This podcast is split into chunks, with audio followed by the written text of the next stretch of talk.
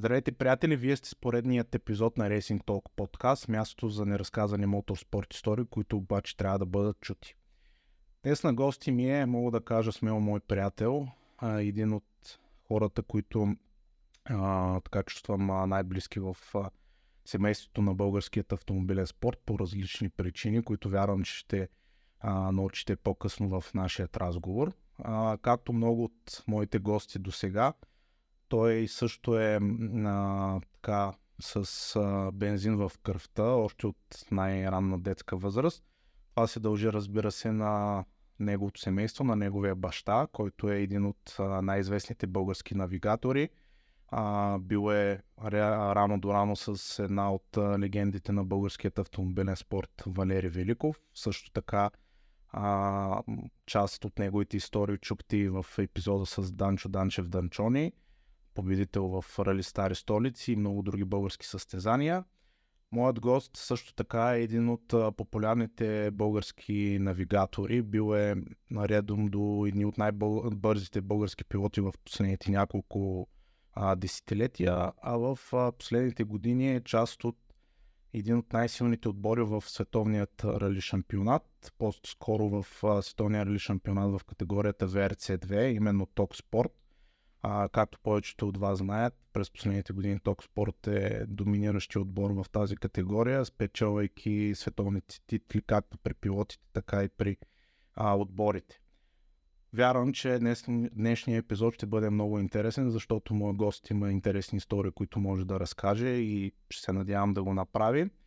Така че радвам се да ви представя Петър Илиев.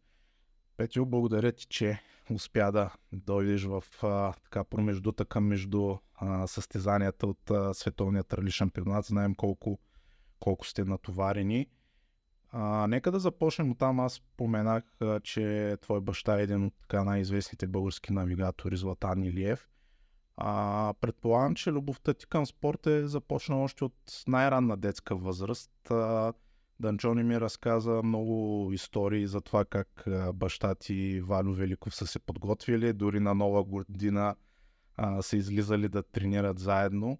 Разкажи ми малко повече как започна любовта ти към спорта, интересни истории от това време, за предполагам, че е било вълнуващо за едно момче, което расте в такова семейство до такъв а, активно спортуващ човек. Здравейте. Ами, какво да кажа, от, от най-ранна възраст, край баща ми, обикалях с него по състезания, оттам се запалих. Каква е, как можеш да опишеш тези времена? Те са така доста по-далечни от нас, но имат своя чар. Какво помниш от тези времена от състезанията? Данчоне разказа, че а, страшно много се е работило по колите, тренирало се е много. Ми в голяма част от времето баща ми отсъстваше, защото постоянно тренираха или правят. Работеха по колите. Когато е имал възможност, съм ходил в гаража. Но все пак бях доста малък. Впоследствие, след като вече започнах да в смисъл успях да изкарам шофьорска книжка. Имах амбиции да и аз да започна с този спорт. Но баща ми отказваше твърдо да се занимава. Mm-hmm. Стои нещо. Същевременно и работех при него. Имаше сервисчи. Докато в един ден не се случи, се случи така, че а, беше поел да прави двигател на Милениана Киев. Ага. И след като двигателя беше готов, трябваше и колата да се разработва, да се покара. И се случи така, че аз имах удоволствието да обикалям няколко дена из Шуменския Балкан с състезателен автомобил, да се разработва този автомобил. Предполагам, че тогава още по-силно е станало желанието ти да, да управляваш. И ми то тогава се започна всичко. А, аз си спомням, а, когато се запознахме с а, Тодор Славов, а, бяхме в, а, в тях. Той, както съм разказал, събираше касети с а, репортажи от различни ралита, най-вече от световния шампионат, обаче а, имаше и такива от български състезания, от топ телевизия. И си спомням, поправи ме за годината, мисля, че 2000 или 99 на 2001. 2001 на едно рали стари столици, ти си нула а, с една сиво-зелена жигула, ако не се а, бъркам, такъв странен цвят. А, оба... Репортажите за всяка отсечка започнаха с твоите минания, защото бяха супер атрактивни. Разкажи ми как стана този момент да, да бъдеш нула и емоцията да се състезаваш, макар и като нула. И то всичко започна 2000-та година. След големи спорови с баща ми, стигнахме до извода, че Данчон имаше едно жигули. За него вече беше тренировъчно това жигули, но с това жигули Данчон започна и той кариерата си. И проведахме разговор с Данчо. А Жигулито преди това беше не представан, но на врати беше минало доста пъти. Получукано, облъскано. И говорихме с Данчони да взема да я подготвя тази кола. Аз да карам по-низкия шампионат, а когато има ралита, той да я използва за тренировачна. И така 2000-та година започнах с по-низко шумен. Колата беше с едно и три двигател, слабичка, но за, за, стар, за начало беше добре. След планинско шумен изкарах още. Мисля, че едно планинско и една писта в Русе. Но след тази писта Данчо ми предложи двигател 1600, който му беше останал от предната година. И така започнах да карам по-низкия шампионат в до 1600 кубика. Същевременно а, този автомобил Данчо го ползваше да си тренира, аз си карах планински, но като дойде стари столици, нямаше как, трябваше да се запиша за Форлайфер. Mm-hmm. И така две години подред карах Форлайфер на стари столици. А, това ли ти беше стила това, което виждахме атрактивно в завоите за публиката или просто да кажем, че емоциите в домашното състезание са били по-силни? Че това си беше стила за, за рали, но когато се караха планински за време и за гонение на шампионат, стила беше корен различен. А, Гледах в ЕВРЦ статистиката ти. Там е записано, че навигаторската ти кариера започва малко по-рано. Така ли е през 90 Не, това е грешка. Грешка. Грешка. Кога започна, всъщност, как реши да се преориентираш от пилотската към а, навигаторската седалка? Предполагам, че голяма, до голяма степен значение имало и финансите, защото а, да бъдеш пилот. Да, това беше една от причините 2005 година вече бях с ограничен бюджет за планинския шампионат. По това време, време Веско Лазаров а, закупи колата на Димитър Георгиев, mm-hmm. ладата. И за една писта София, мисля, че беше, аз нямах а, възможност да участвам. Веско ми звъна и ми предложи да управлявам неговата лада това време селектно бяха спонсори и искаха реклама да има. Mm-hmm. И така, това ми беше първото състезание, на което ми сложиха чисто нови гуми. Аз не бях виждал 5 години, не бях ползвал нови гуми. Сигурно чувството е било корено различно. И, да. Тоест не е имало нищо общо. Няма нищо общо, да. Абсолютно. Впоследствие, след тази писта, Веско имаше желание да участва в рали шампионата и ми предложи да седна до него да караме рали шампионата. Мисля, че едно състезание направи с баща ми и след това започнах. Мгм. Как беше пренастройката към записките? За мен е нищо, нищо специално. Просто при неналичие на финанси, по-добрата опция да си в този спорт е да се, пре, да се преориентираш. Да. Правите няколко състезания с него, включително мисля, че и едно с Фортискорт. Да, но с този ескорт изкарахме около 7 км. Не е било дълго. Не. Стари столици беше и успяхме да стигнем до Новосел. До Новосел. А, Гърция. Добре, следващата година обаче е така е ключова, защото 2006 година а, ние тук а, с различни гости, които са били, сме коментирали 2006 година, че може би е една от най- така силните в историята на народния автомобилизъм, не само в генералното класиране, но и по класовете. А, ти тогава, честно казано, след онази, онези клипове, които гледах с теб, а, за първи път мисля, че се запознахме тогава, 2006 година. Ти беше навигатор на Пламен Стайков.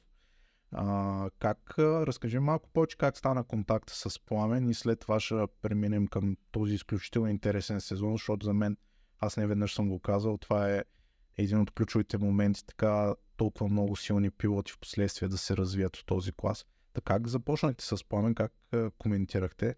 А той също тогава беше един от много бързите пилоти. С Пламен ни се познавахме от година преди това. Просто един ден ми предложи да, да направим екипаж и да започнем да караме рали шампионата с едно клио. И така влязахме в истинския бой. Да, разкажи ми малко повече за този сезон, защото наистина там имаше 3-4... Този сезон беше уникален. Ние 3-4, даже и повече автомобили бяха, да.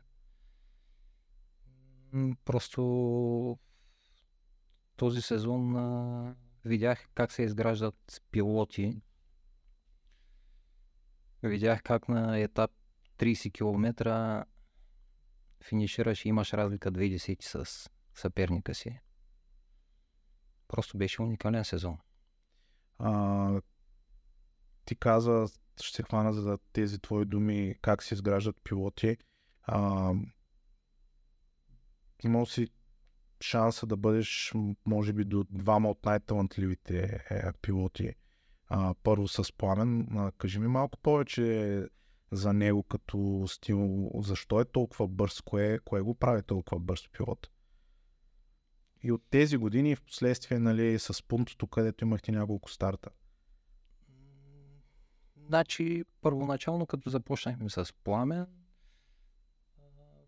първите няколко състезания имахме задачата да уточним записки, защото преди това той караше с друга система.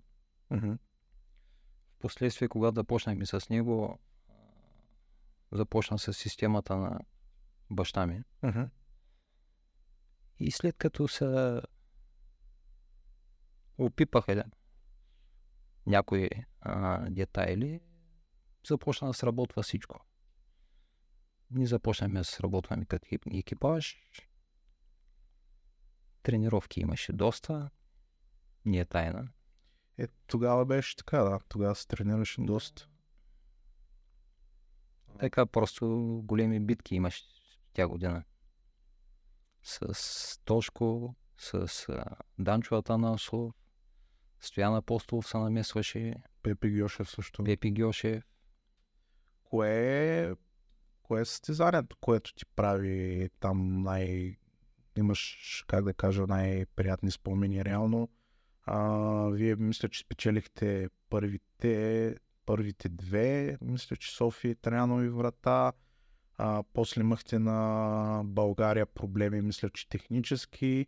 След това Тошко имаше една серия от три поредни състезания, които спечели България с а, Хеброс и Сливен и след това реално вие а, спечелихте Юрали, с което станахте шампиони и а, на, честно мис- не си спомням на твърдица, стартирахте ли въобще? Значи, за тебе може да сме станали шампиони, Uh-huh. но по класиране на федерацията аз не участвам в това нещо. Защото последното състезание аз не участвах на Евроли. Не беше ли ти в Не, така ли? фондата ни. А, виж, как съм забравял. Слав се качи... А, извинявай, не Слав, а... Излезе ми. Ще се сети. Защо? Тогава каква беше историята с... Ими след Рали Сливен с Пламен имахме лек спор. Мгм. И аз казах, че няма да отида на Юроли и така. И така.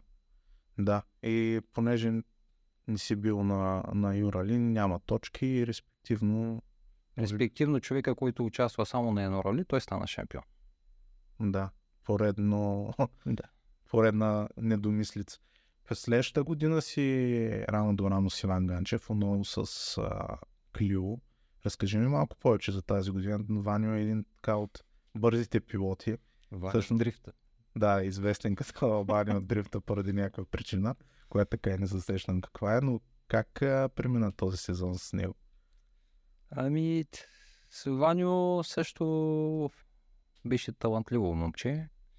Бяха закупили, а, смея да кажа, много добър автомобил. Мгм. Клио, подготвен качествено. Първите състезания Ваню също имаше проблеми с а, записки, докато свикне, докато се научи, но постепенно започна да започнаха да се случват нещата. И така. Но той изкара една година, на следващата година мисля, че спря Да.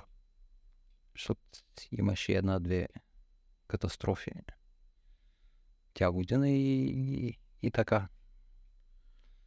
Се стигна до, до след две години закупи Фиат. Вече, Да.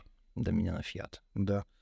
А, а реално, да, 2007 а, минава, 2008 си отново с, с пламен, вече с Mitsubishi Evo 8.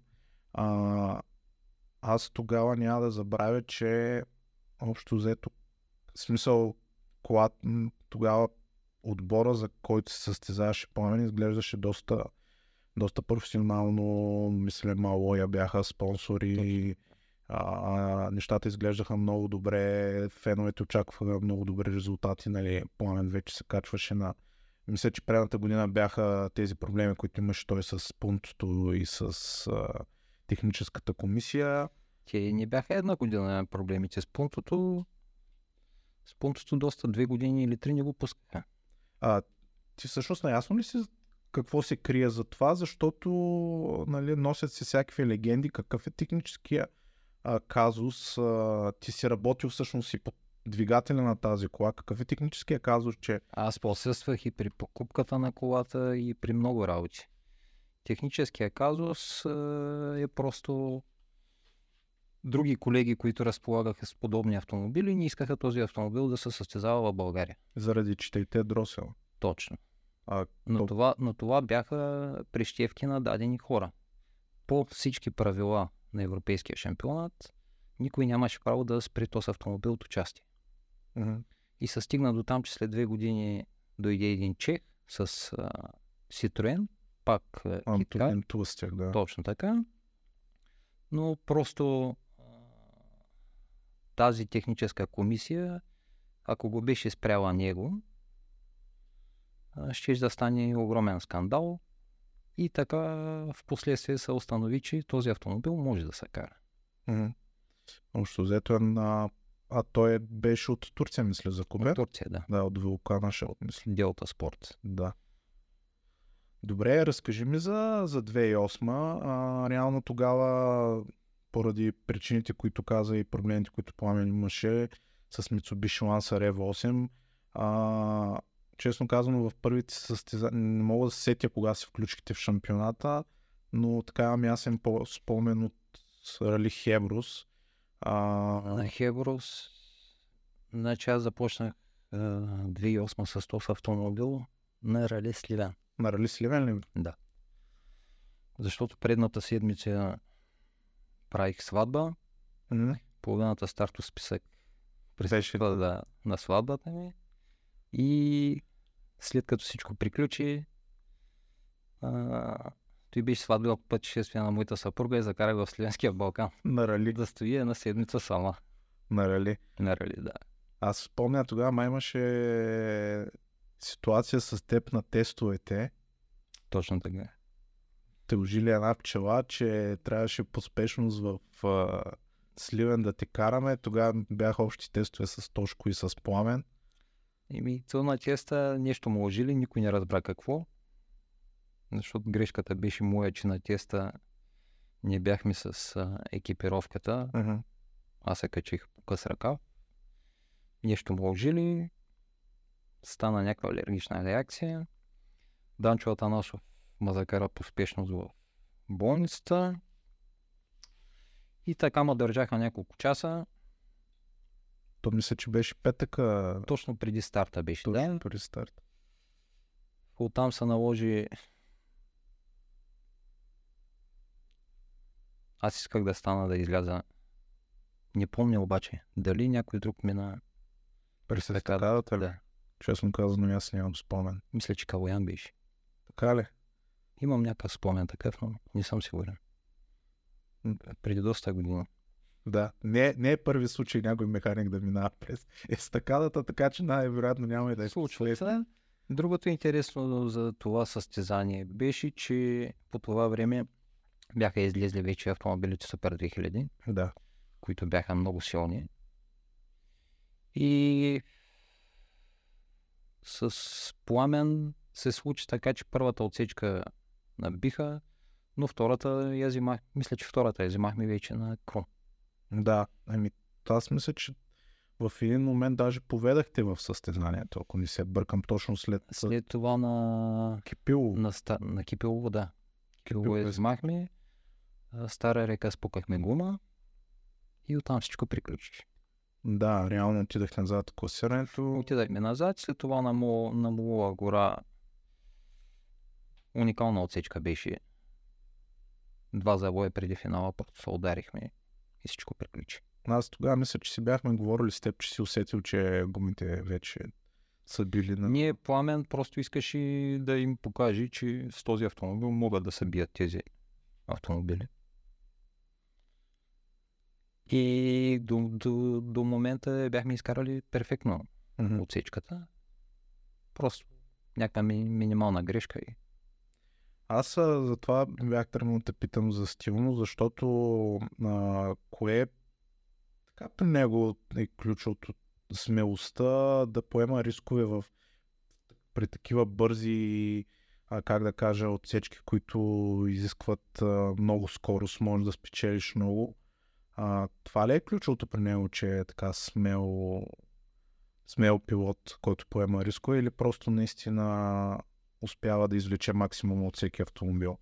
не е толкова до поемането на рискове, защото в този спорт не можеш да се движиш постоянно по ръба. Значи, тя е голяма съвкупност цялата работа. Мгм. Но като цяло на бързите етапи пламен е много бърз. На те резултатите го Да, на бързи етапи, на скрити завои и такива си е бърз. Никой не може да го отрече това нещо. Със сигурност. Все пак е многократен шампион на, на България. Виждали, виждали сме какви резултати а, постига с автомобили, които отстъпват на Абсолютно. тези на лидерите, така че напълно нормално да, а, да, да отдадем а, нужното на това, което той прави. А, в следващите години имаш а, състезания с него и с други пилоти, но ще те а, направо ще преминем на 2012. А, тогава м, ставаш навигатор на Мирослав Ангелов. А, той идва от, доколкото съм запознат, от картинг спорта, в началото с а, едно саксо, последствие ще ми кажеш дали този автомобил, който той купи, той всъщност си е супер 1600, нали? Да. Той е на Георги Пейчев ли беше? Същия, да. Същия автомобил. Разкажи ми малко повече там как стана контакт с, с Миро и първия сезон с него. Контакта стана за едно... Не, не помня преди кои роли беше, но пламен точно доведе Миро. Те мисля, че тогава караха в един отбор, ако не се лъжа. Точно така, да. Бяха дошли, не помня, в Шумен за планинско ли беше и, срещнахме се. Проведахме един разговор. Пламен искаше да се кача при Миро, да го научим на записки, на такива работи, постепенно, за да може да влезе.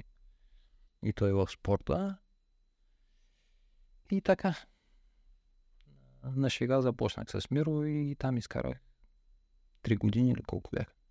Да, в този период ам, той започна да а, наема Клиото, R3 от Тошко.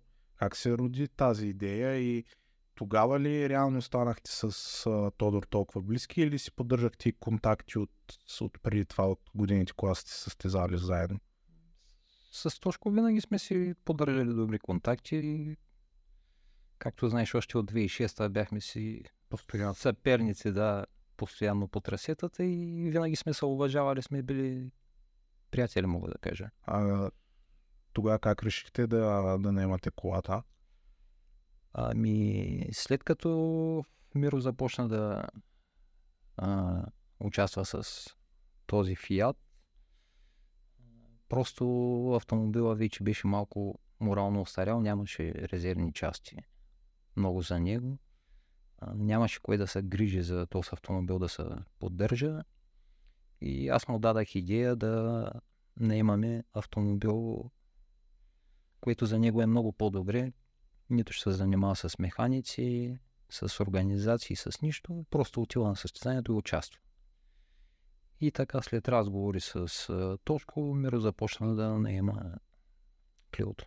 да наема Клиото. Аз спомням, били сме заедно на, на доста от състезанията, а, когато, на, когато той състезаваше.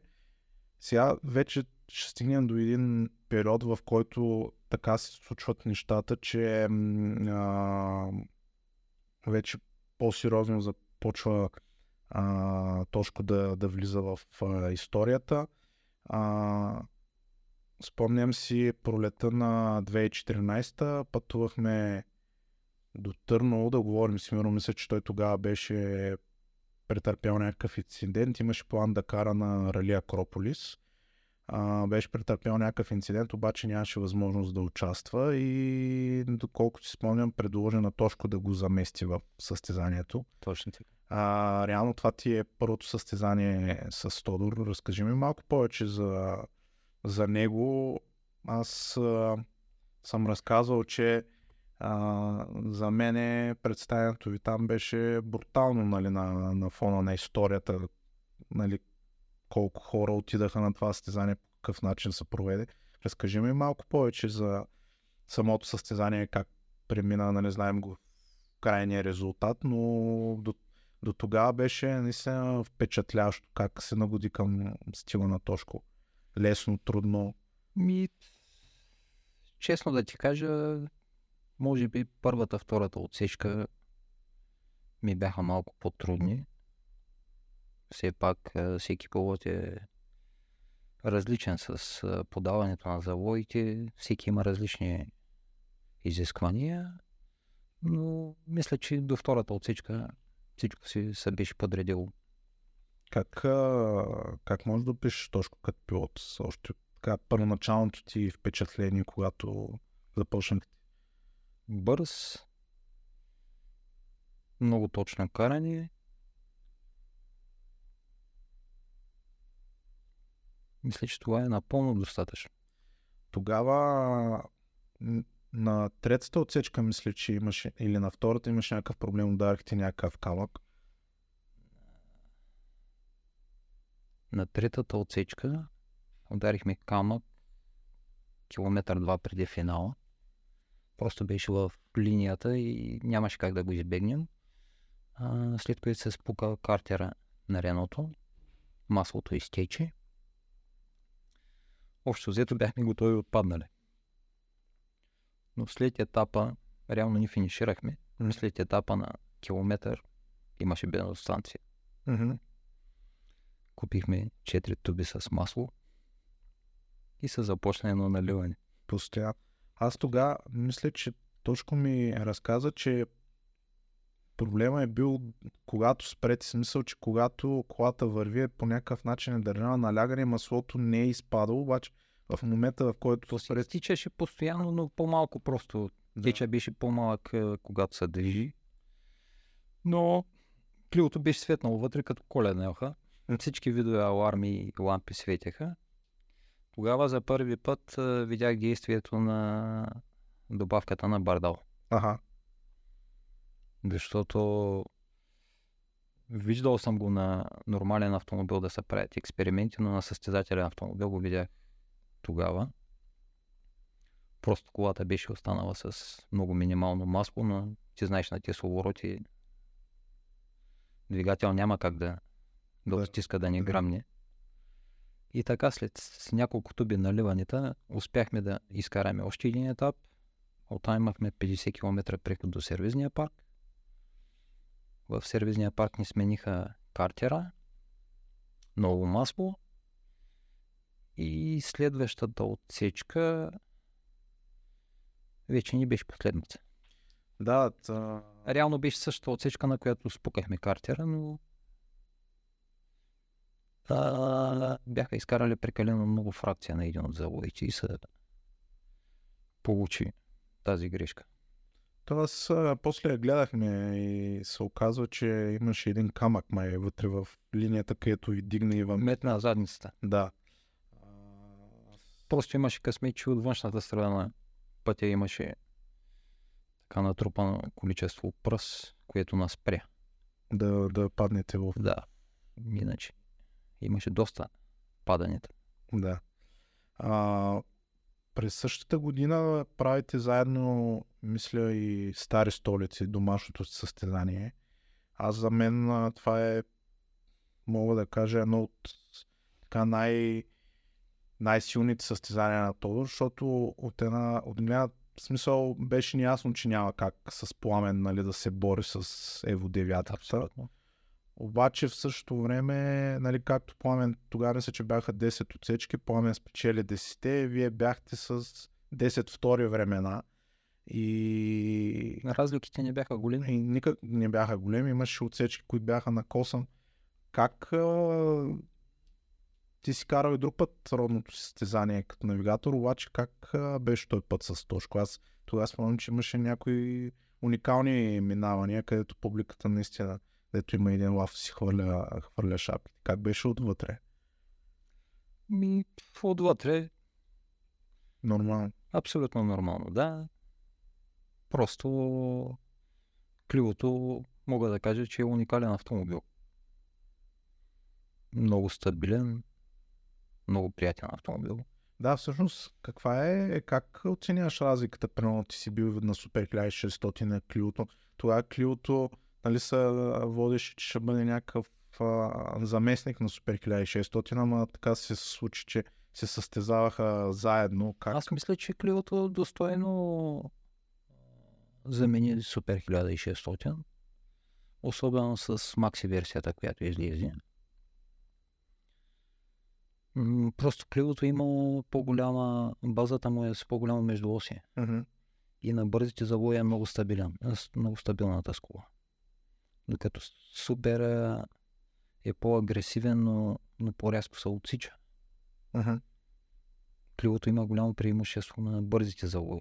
Другото, което е а, макси версията, която излиза на Кливото е 250 коня, което също е доста повече от Супер.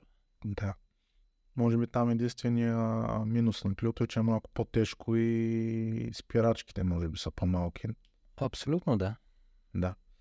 А, добре, идваме до една година доста особена за всички.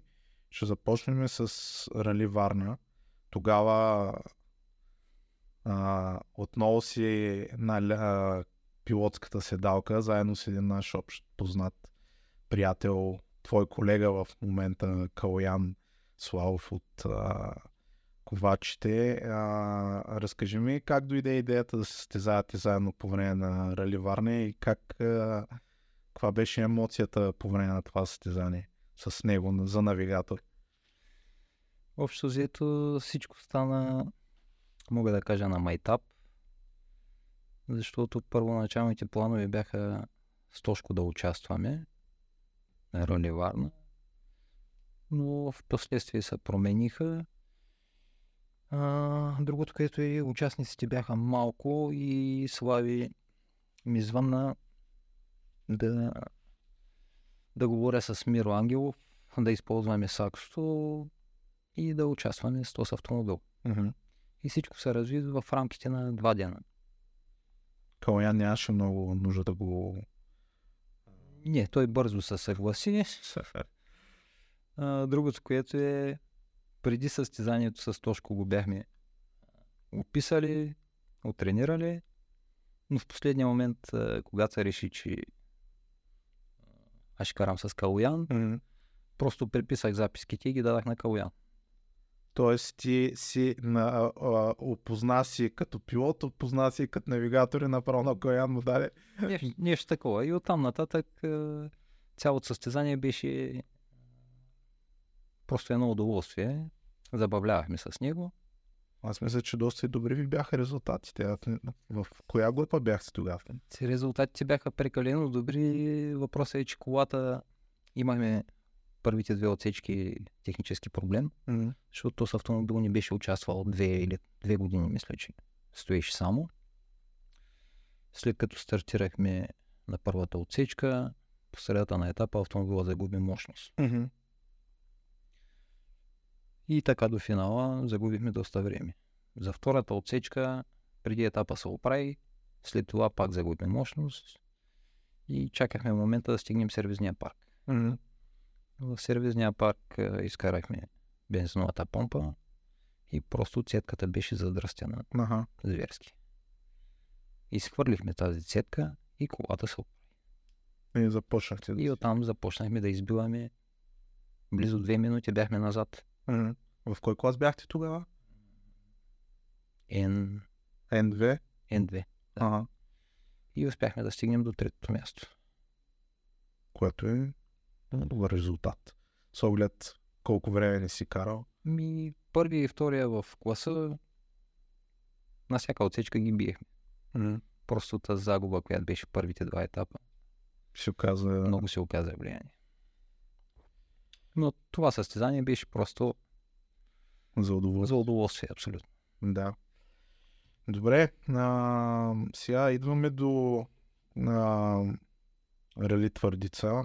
М, тук а, а, аз си позволих да направя един епизод, а, който разказах и за, за Тошко, как сме се запознали, а, за различните етапи от кариерата му, през които сме минали.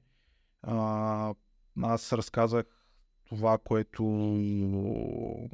тогава, което видях през моя поглед. А, много хора попитаха, нали, няма ли да няма ли да направя нещо с теб, да разкажеш ти как си видял тази ситуация. А, да започнем от там. Аз, в смисъл, спомням си, че имаш такава идея, нали, да, а, отново да наемем а, кола за това състезание, с, нали, след като той беше спечелил а, Рали, Рали Варна, водеше в класирането. И идеята нали, беше да се наеме тази кола за твърдица, евентуално след това и за България, нали, да се опитаме да, а, да гоним титлата на България, защото така или иначе тогава нямаше а, бюджет за, за състезания навънка. А, да почнем с моментите преди състезанието. А, вие имахте едно представяне, което трябваше да направите и май още от тогава се разбра, че този автомобил не е, не е в най-доброто си състояние. Това се разбра първия момент, в който видяхме автомобила. Не от представянето. Просто този автомобил трябваше да пристигне подготвен. Ние го заварихме заключен в един гараж. Без акумулатори, без нищо. Борихме се да го запалим, за да може да отидем на това представяне. Изобщо тази кола не беше това, което трябваше да бъде. После на, после на, на тестовете имаше проблем. Трябваше да бъде даже по-новата еволюция от колата, която предната година карахме. Mm-hmm. Но нямаше нищо общо. В смисъл. А, да, извинявай, аз всъщност пропуснах 2014 пропуснах Рали Твърдица реално с пунктото. Да, ако искаш се върнем там, а, тогава това беше първи опит на Тошко с 4 по 4 кола. Разкажи ми първо за това състезание, защото виж как го, как го изпуснах в този момент. Тогава си спомням колко много вълнение имаше да, да се качи на такъв автомобил. Дори отново пак тотално морално устарял спрямо всичко друго, което се караше, но а, тогава това състезание как предмина 2014? Технически проблеми нямаше никакви. Автомобила беше нов за нас. Естествено, радвахме се, защото всички са докосвахме до автомобил Супер 2000. Независимо, че е стара еволюция, доста по-слаб от останалите. Но все пак... Е... Аз си спомням как са бяхте ухилили на, на теста, когато го изпробвахте. Макар, че там пък имаше едни притеснения, нещо гаснеше при обратните завои. Да. Отсипването на задния диференциал. Нищо правеше проблеми от време на време, но... Мисля, че успяхте да се справите. Да. Като цяло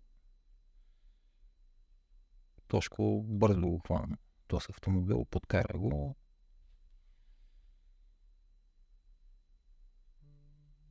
Мисля, че тогава той, а, понеже на тази отсечка, която той си я кара винаги Боров долу, в този случай Чумерна даваше много добри времена, беше на една-две секунди от първите, после губеше много на, на следващата, средната девина. Да. А, мисля, че там е взел решение просто да не рискува, защото тя беше тогава много Нямаше, фракция. Нямаше смисъл да прекалени рискове. Другото, което е при наемане на такъв автомобил, а, риска да бракуваш този автомобил е много голям. Ти си запознат да. с финансовата страна. Ясно ти е какво може да се случи да. И това също оказва голямо влияние върху темпото. Аз, честно да ти кажа, никога не съм, не съм си говорил за не, с него как, а, как ги е приемал тези ситуации. Ти, като беше близо до него, усещаш ли някакво напрежение в него повод този момент или с а, това, което спомена, или просто не толкова напрежение, колкото а, мисълта да запази техниката. Кое беше? Ние напрежение, точно запазване на техниката. Защото сме го коментирали с него този момент, ако не дай се Боже бракуваме автомобил, какви последствия има. Касай с адски много пари и, и трудна работа. Да. Много хора това не го, не го четат. Смисъл, мисля си, че човекът се качи на, на такъв автомобил и нали, почти задължително да започне да дава резултатите, обаче. Има много фактори, има странични, които могат да ти ударят спирачка. Да. И реално един такъв инцидент с такъв автомобил да ти сложи край на кариерата за дълги години напред по финансовите параметри. Та... Връщаме се на 2015 м- там а, имаше проблеми с скоростта котия на тестовете. А, мисля, че беше блокирала на задна, когато... Точно. когато се а, връщахте. Всъщност аз тогава тък му бях пристигнал и само видях колата като слезе. Те бяха дошли тогава и полицаите, които а, след... Да, колоездачи, които тренираха там по Мулова гора, извикаха полиция и просто на спряха от теста. Но то с оглед този проблем надали можеше и да продължи. Реално да, той автомобила се беше чупел, нямаше механици, много фактори имаше на това състезание, които не бяха благоприятни и може би е трябвало и да спрем. Да, аз... Като цяло. Аз това казах, че той по принцип, нали, ти си бил свидетел, никой не се отказваш, искаше да... За това го казвам, че може би трябваше да спрем, защото и аз никога не съм се отказвал. Борили сме се винаги до последно.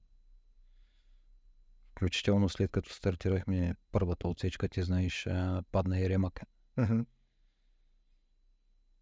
Изкарахме първия етап. За втория етап, преди чекато, колата огасна. Uh-huh. Успяхме да я бутнем да запали.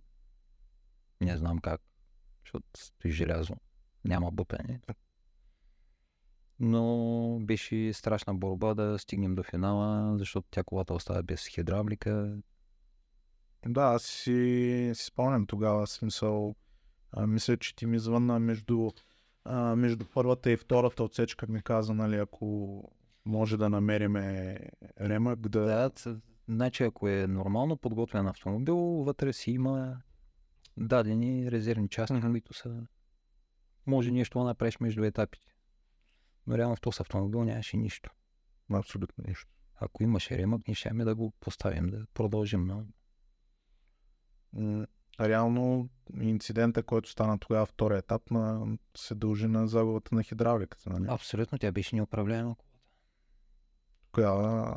Ужасни усилия, за да, за да я завиш. Когато няма хидравлика е нещо ужасно. Да. И цяла нощ ремонти. На другия ден как Знам, че ти е трудно, за което се извинявам, но пък е, може би е добре и ти като прак дето на това, което се случи, да, да разкажеш какво според тебе е станало, защото а, за съжаление така и не успяхме да разберем този автомобил, какво се случи. Аз за себе си мисля, че Тошко не допусна грешка. Как а, виждаш нещата отвътре? Нещо се случи с колата. Аз също не мога да кажа какво. Просто много рязко и се отсече задницата. До тогава, като че нещата вървяха добре, аз ми се струва, че той си беше в темпо, беше си така, всичко както трябва. Имаш там един момент, в който тя нещо заглъхна. Смяташ ли, че е нещо свързано с това или... Всичко е възможно. Просто Не мога да кажа. За съжаление, май никога и няма да, да разберем. След това, на колко време ти, ти беше нужно да се възстановиш? Имаше доста сериозни травми, обаче след това пък а, още на Рали Стари столици в негова памет се качи в, в Клиото. Да, преди стари столици Слави ми звънна, че има идея да изкара клювото. Просто заради феновите. Да я видят колата. И не, не се бях възстановил, с патериците си бях. Качих се. Колко време е реално че отне така? То предполагам, че още ги има болешките от това нещо, но колко време ти отне горе-долу да Основният проблем беше да, да успея да проходя. Минаха там два месеца. Раздвижванията, такива работи. Не, не, не, след такъв инцидент. След това реално правиш... В смисъл, когато се поправи. Имаше ли желание отново да, да, да бъдеш навигатор или подобен тип? Честно ти кажа, не.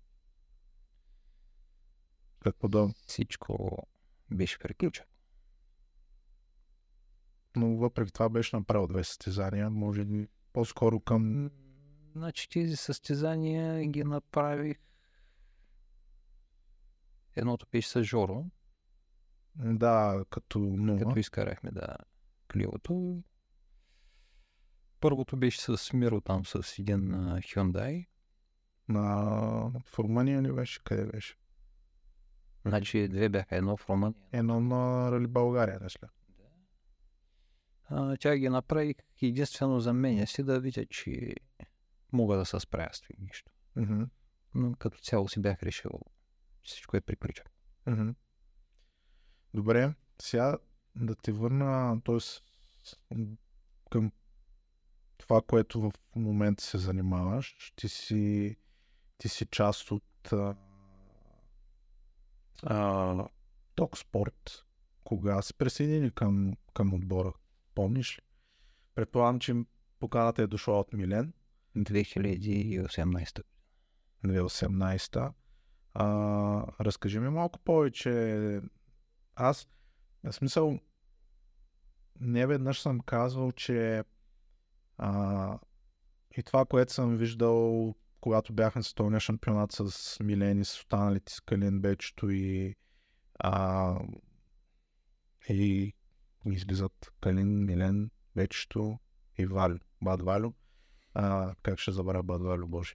А, че тези хора, то мисля, че и за голямата част от българските механици, че ако ви върнат една кола в относително прилично състояние, дори някоя част да липсва, българските механици винаги са в, а, а, способни да я върнат и то в много добро състояние. Смяташ ли, че това е една от основните причини така заедно и с автомобилите на Шкода, разбира се, Токспорт да е толкова успешен отбор, защото нека да не, нали, да не го спестяваме, че примерно от 5-6 коли, голяма част от колите са точно български механици.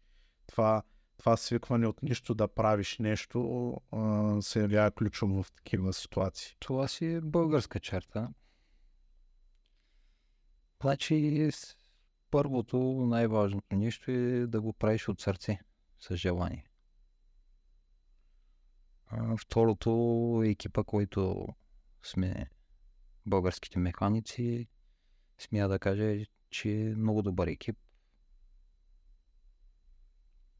Повечето сме приятели от преди. Всички са добри като механици. Всеки се знае работата. И те работите се случват. Сега си, а, поправи ме ако греша, главен механик на колата, с която Оливър Солберг се състезава. Разкажи ми малко повече за, за работа си с него. Той се а, така води като един от най- потенциалните млади пилоти за бъдещето. Мина и през ВРЦ, сега е в една стъпка по-надолу, но се вижда, че резултатите му са много добри. Как се работи с такъв млад талант? често гледам клипове, попадаш в тях негови, като работите по колата. Как се работи с него? И после ще ми разкажеш едно състезание как преминава. И как, с, с него много добре се работи. Ние нещо с големи претенции. Просто първите едно-две състезания имаха си тяхни изисквания да се подготви автомобила по тяхните вижданията. След като са уточни, оттам нататък нормална работа. Нищо специално няма. Как протича един уикенд за вас? То всъщност не е уикенд, то е малко повече. Доста повече от уикенд. Да, разкажи ми малко повече, защото предполагам, че доста хора виждат само петък, събота и неделя състезанието, четвъртък шейкдауна, но всъщност за вас нещата започват доста по-рано. Ми, за нас нещата започват в момента, в който приключи с предното състезание. Мгм. Там тези автомобили трябва да се подготвят в а, базата. Общо взето всички са под сериозна пара, защото с подготовката на един такъв автомобил не е, не е шега. Предполагам, че след състезанието почти до гол купе остава колата. И да не е гол купе, сериозна, сериозна работа си. Има работи, които трябва да се ревизират, да се подготвят, да се подготвя автомобила по съответния си етап за следващото състезание. И така работата започва доста преди самото състезание. Товарите след това, тест. Товарене, да, тестове преди самото състезание. След тестовете отново има ребълтване на автомобила. И така да достигаме до самото състезание. Там, как да кажа, една идея по-спокойно ли е вече, когато започне самото състезание, защото сега в световния шампионат а, намалиха драстично броя на сервизните паркове, не идват толкова често при вас. Значи, ако си си подготвил автомобила предварително, всичко да ти е наред, много по-спокойно. Каква е, спомняш си да ми разкажеш някаква кризисна ситуация, която е изисквала. Аз спомням, не знам дали миналата година ти беше на този автомобил или а, мисля, че тогава целият отбор мисля, че тогава, не знам, на, на, Акрополис? на Акрополис, да, Миналата година, да. ви се наложи за 2 часа да, да Не 2 часа. по-малко. 46 минути. За 46 минути сгубихте кола от нищо. И не от нищото, пристигна друго купи и трябваше да се оборудва. Тогава на кой беше колата? Бринял се. Да. Но ти, всъщност да разкажа малко а, предистория, че мисля, че на техническия преглед се забелязва, че една от а, гредите на ролбара е... Една от тръбите имаше сгъване. Техническата комисия не допусна автомобила до, до участие, до участие. Да. При което е едно търсене на свободно купе из цяла Европа. Абсолютно да. И На следващия ден в 10 часа пристигна едно купе. И трябваше да Срока дойде беше до 11 да мине технически преглед. колко човека тогава работихте? Кой ще спомня? И мисля, че 17. Аз реално не работих тогава с тя кола, но 17 човека работих. Защото аз имах работа по моя автомобил. В същото време 17 човека, За Направиха 45 чудо, да. минути. 45. 46. Четир- Добре, да, една минута е от значение. Не знае значение, да. при такъв, при такъв ремонт. А, добре, сега реално ти ми каза, че в четвъртък заминавате отново на състезание. Да, в събота имаме тестове и следващата седмица предстои Акрополис. Колко, колко по-различно се подготвя един автомобил за, за Акрополис прямо друго Макадало състезание, защото се носят нали, легендите и виждали сме колко тежко е Акрополис, но има ли нещо по-специфично в Не. Подготовката за всяко едно състезание е една и съща. Независимо дали е най-тежкото или най-лекото състезание, автомобила трябва да си бъде подготвен в перфектно състояние. Да, но има ли нещо по автомобила, което е по-различно спрямо другите? Не. Просто въпроса на настройки различни. Да. Различен сетъп има за, за всяко състезание е различен. Ами добре, аз ти благодаря за, за този разговор. А, желая ви успех на, на това тежко състезание. Предполагам, че ще участвате и в, а, в а, останалите кръгове от световния шампионат, защото си имате програмата с а, пилотите. А, желая ви успех, по-малко работа а, по автомобилите и се надявам, че м, отново ще м, така, а, вие заедно с още много малък брой хора сте посланиците на българския автомобилен спорт в световния шампионат, за съжаление, за момента, но дано да дойде деня, в който а, ще имате възможност с български пилот да, да работите на, на такова ниво, за да а, за да постига и той резултати. Още веднъж ще благодаря. А, благодаря на вас, а, че бяхте заедно с нас в изминалия един час. Надявам се, че поредният епизод на Racing Talk ви е бил интересен. А, не забравяйте да се абонирате за канала в YouTube, а, за Facebook страницата а, на подкаста, Instagram, вече ни има и в TikTok. А, а кой ще бъде гост на подкаста в следващото издание, ще трябва да изчакате до следващия епизод. Благодаря ви още веднъж, че бяхме заедно.